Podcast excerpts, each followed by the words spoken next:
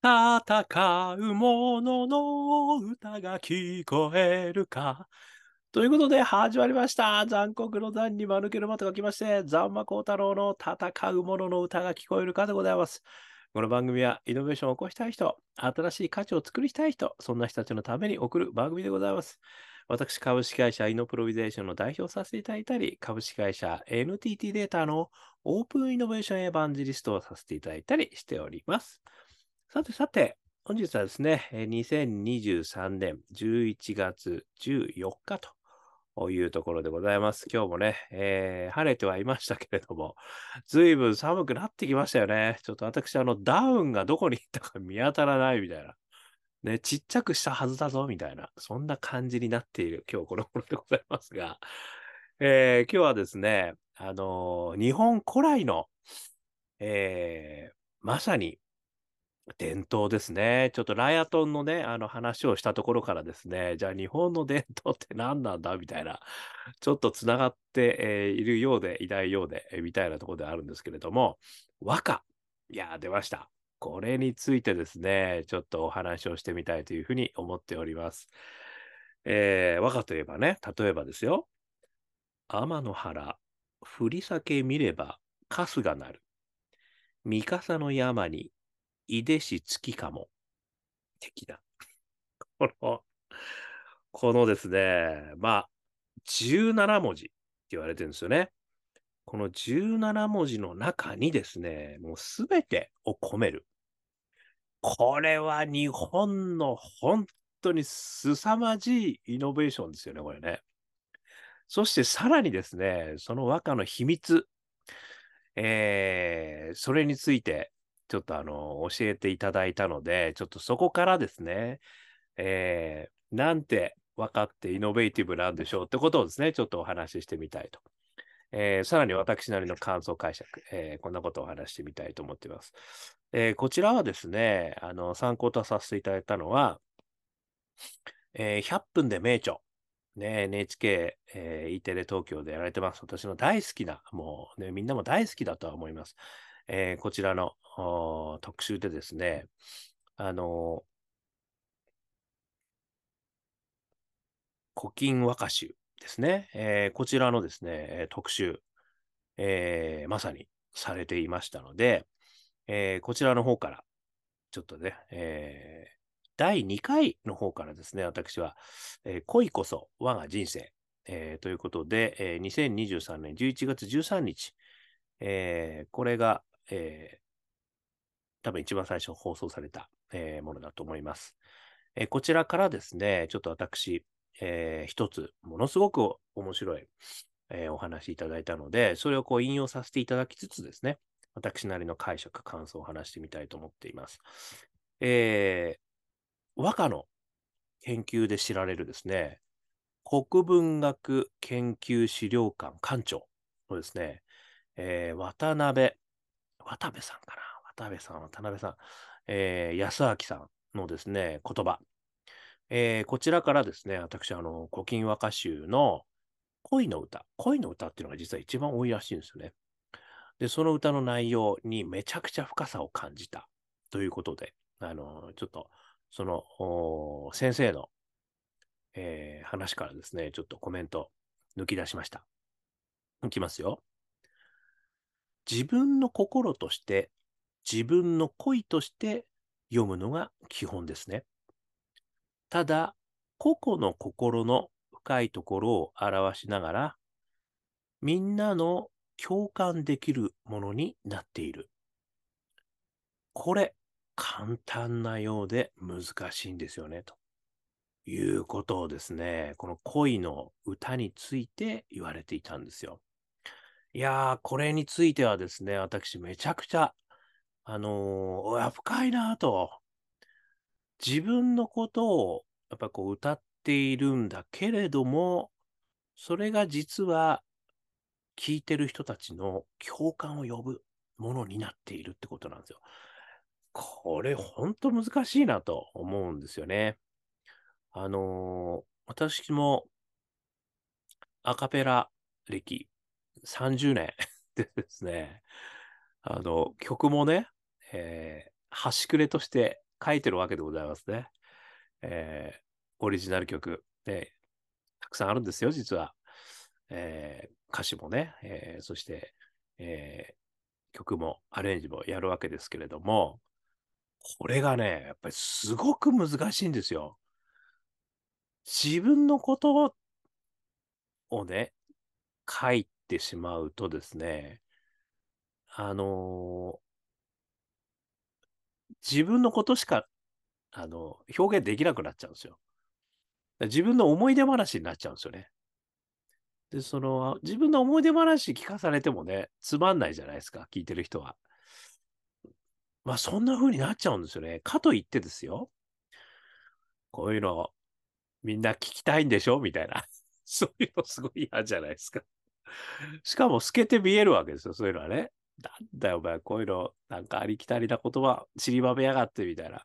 魂がない、みたいなことになるんですよ。ここがね、ものすごく難しいんですよ、これ。だこれ多分、表現をすることっていうのは、すべてにおいて、きっとこういうことなのかな。まあ、アーティスト、アートというか、あの、何かをこうね、伝えるってことですよね。それはね、すべてにおいてこうなんだっていうふうに私は思うわけですね。で、ここから私が思ったこと、えー、3つ、ね、えー、お話してみたいと思います。これはやっぱりね、やっぱりこの、パッション、仲間大義というですね、あの、イノベーター3つのフレーム、これにね、私は本当合致してるなと思ったんですよ。この和歌というのはですね。どういうことかっていうと、まず一つ目、パッション。ね、これは内からほとばしる思い。ね、これが抑えられない。そういうのがイノベーターだという話なんですけど、この和歌、ね、先ほどの話の通り、自分の心として、自分の恋として読むのが基本ですって言ってるんですよ。だからさっき私が言ったみたいにね、なんかこうこういうのお前ら好きなんでしょ的な話はやっぱり NG ですよっていうことなんですよ。だから自分の心の中からやっぱりこう湧き出てる思いをまずはぶつけるんだと。まあここにもね、やっぱりこう自分起点というのがあるんですよね。人起点ではないんですよ。つまり問いを立てられるではなく問いを立てる方なんですよ。これがね、まずもうイノベーターの絶対条件なんですよ。これね、問いを立てるという。ね、自分起点ということが、これがまずね、やっぱりあるんだなと。これが一つ目ですよね。そして二つ目。聞いてる人を意識してるってことなんですよ。で、これはね、パッションの次は、イノベーター3つのフレームは仲間なんですよ。で、ここで言うところの仲間っていうのは、私は聞いてる人なんだろうなっていうふうに思ったわけですね。で、その、聞いてる人を、やっぱり意識してるんですよね。あの、やっぱりこう、誰が聞いてるんだとかね。あと、聞いてる人の立場になった時にどう聞こえるんだとかね。やっぱりそういうことをね、意識してるんですよ。で、それは仲間を意識してるんですよね。だからこの和歌もね、そういう意味では、あの、みんなでこう読み合うということがありますから、圧倒的に仲間を意識してる。これも一人ぽっちの創作じゃないってことですよね。だから、をもう確実に仲間に読まれることを意識してる。これがね、二つ目ですよね。そして三つ目。三つ目は大義なんですけども、これあの、イノベーター三つのフレームで言えば、まあ、ある意味パッションだけだと自分よがりになっちゃうんですよ。なんか自分が気持ちよければいいみたいなことになっちゃうんですけど、それだとイノベーションにはならないんですよね。やっぱりイノベーションは最後にですね、大義があって、そしてあの自分だけじゃないと、ね。自分のパッションから始まってるけども、この思いはみんな、みんな共通だろうと。そういうことを、あの、やっぱ発信できてるものがイノベーションになるんですよね。で、ここで言うところのね、共感なんですよ、これが。先ほどね、あの先生が言われてたようにですね、個々の心の深いところを表しながら、みんなの共感できるものになってるってことなんですよ。つまりここには大義があるってことなんですよ。だからみんなが、あ、そうだよね、と。わかるわかるなんですよ。このわかるわかるって実は大義なんですよ、これは。ちっちゃいのからね、大きいのからあるんですよ。それはね。社会を救うみたいなことだけが大義じゃないですよ。やっぱりみんなで、あ、俺もそう思うよ。誰も言わないけどさ、そういうことってやっぱりなくなった方がいいよねとか、そういうのあった方がいいと俺も思ってたよと。言わなかったけど、みたいな。これがやっぱり大義なんですよ。で、それは、パッションがあって、そして仲間がいて、そして最後に大義として世の中に発信する。それで、さらに仲間が増えるっていう、こういう構造になっていくわけなんですね。イノベーションですね。やっぱりその、共感。自分の心の中を読んでるんだけども、それが共感するものになってる。みんなの大義を表している。これが17文字の中に入ってるんですよ。これが脅威ですよね。脅威。あの、いや、いや、本当にですね、あの、そういう意味で言うと、ツイッターとかね、あの、すごいこう、イノベーションがあったとかね、あの、要は、100何文字でしたっけ？ああいう中でこう、やるっていうやりとりがね、イノベーティブだみたいなこと言いましたけども、やれてましたけども、この和歌の 17文字の驚異的なイノベーションですよ。いや、だってこれ、ただ単に伝えてるだけじゃないですからね。さっき言った通り、自分の思いが入ってる、そこには。まず自分の思いが、こう、溢れ出る思いがあって、そして、それを伝える仲間への意識があるんですよ。さらに、共感を呼ぶための大義があるんですよ。この、この3つの要素が、17文字の中に入ってるんですよ。やばくないですか、これ。こんなイノベーション世の中にあるっていう。これは本当、まあ世界に誇るべきイノベーションだなと、私は思うわけですよね。そして、誰もがその時間を切り取れるんですよね、これによって。で、誰もが読むことができる。これはすげえなもう本当、和歌って本当にすごいんですねっていう。ここがですね、あの、ちょっと今回勉強させていただきました。ということで、少しちょっと和歌でも読んでみようかな、みたいなね、いう感じの気持ちになってくるわけですよ。ね、年とともに日本の文化をね、やっぱりこう、あの、分かってねえなってことがよく分かってきたっていう。全然分かってなかった、俺、みたいな。で、教科書では知ってたよ、そりゃ、みたいな。で、百人一首でしょ、みたいな。全然分かってなかった、その深さ。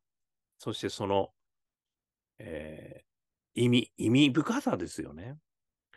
で、今のね、例えばその、ラップにも通じるものとしては、当然ね、掛け言葉もあるわけですよ。韻を踏む。ね、掛け言葉もある。ダブルミーニングですよね、掛け言葉ね。あと、あの、見立てっていうのもあって、まあ、これは例えるみたいなね。何、なん、なんちゃらをなんちゃら例えるみたいな。まあ、当然そういうのは入ってはいるんですけども、それもね、今に引き継がれているわけですよね。まあ、ラップにも引き継がれてますよね、それね。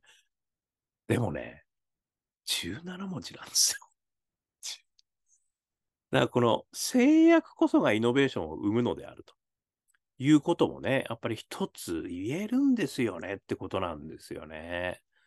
やっぱもう17文字しかつく使っちゃダメっていう、まあ、わかんないけど遊びなんじゃないかなと。ね。で、それ、それに、え？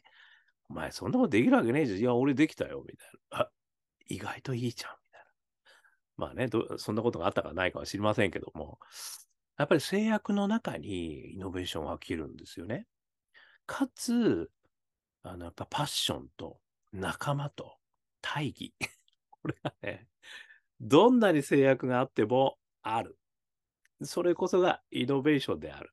で、ということをですね、あの、私は改めて学ばさせていただきましたとね。これから私もまたアカペラ、ね、もしくはバンドの歌をですね、あの作っていきたいと思いますけれども、やっぱりなんかそういう、ね、パッション、やっぱり自分のパッションから始まらなきゃダメだということと、聞いてる人意識してんのっていう話と、そして大義があんの？っていう、この3つはね、やっぱり歌の世界、で、これ伝えることなんですよ、結局はね。歌、歌だけじゃなくて、何かをこう、思いを伝えるってことなんですよね。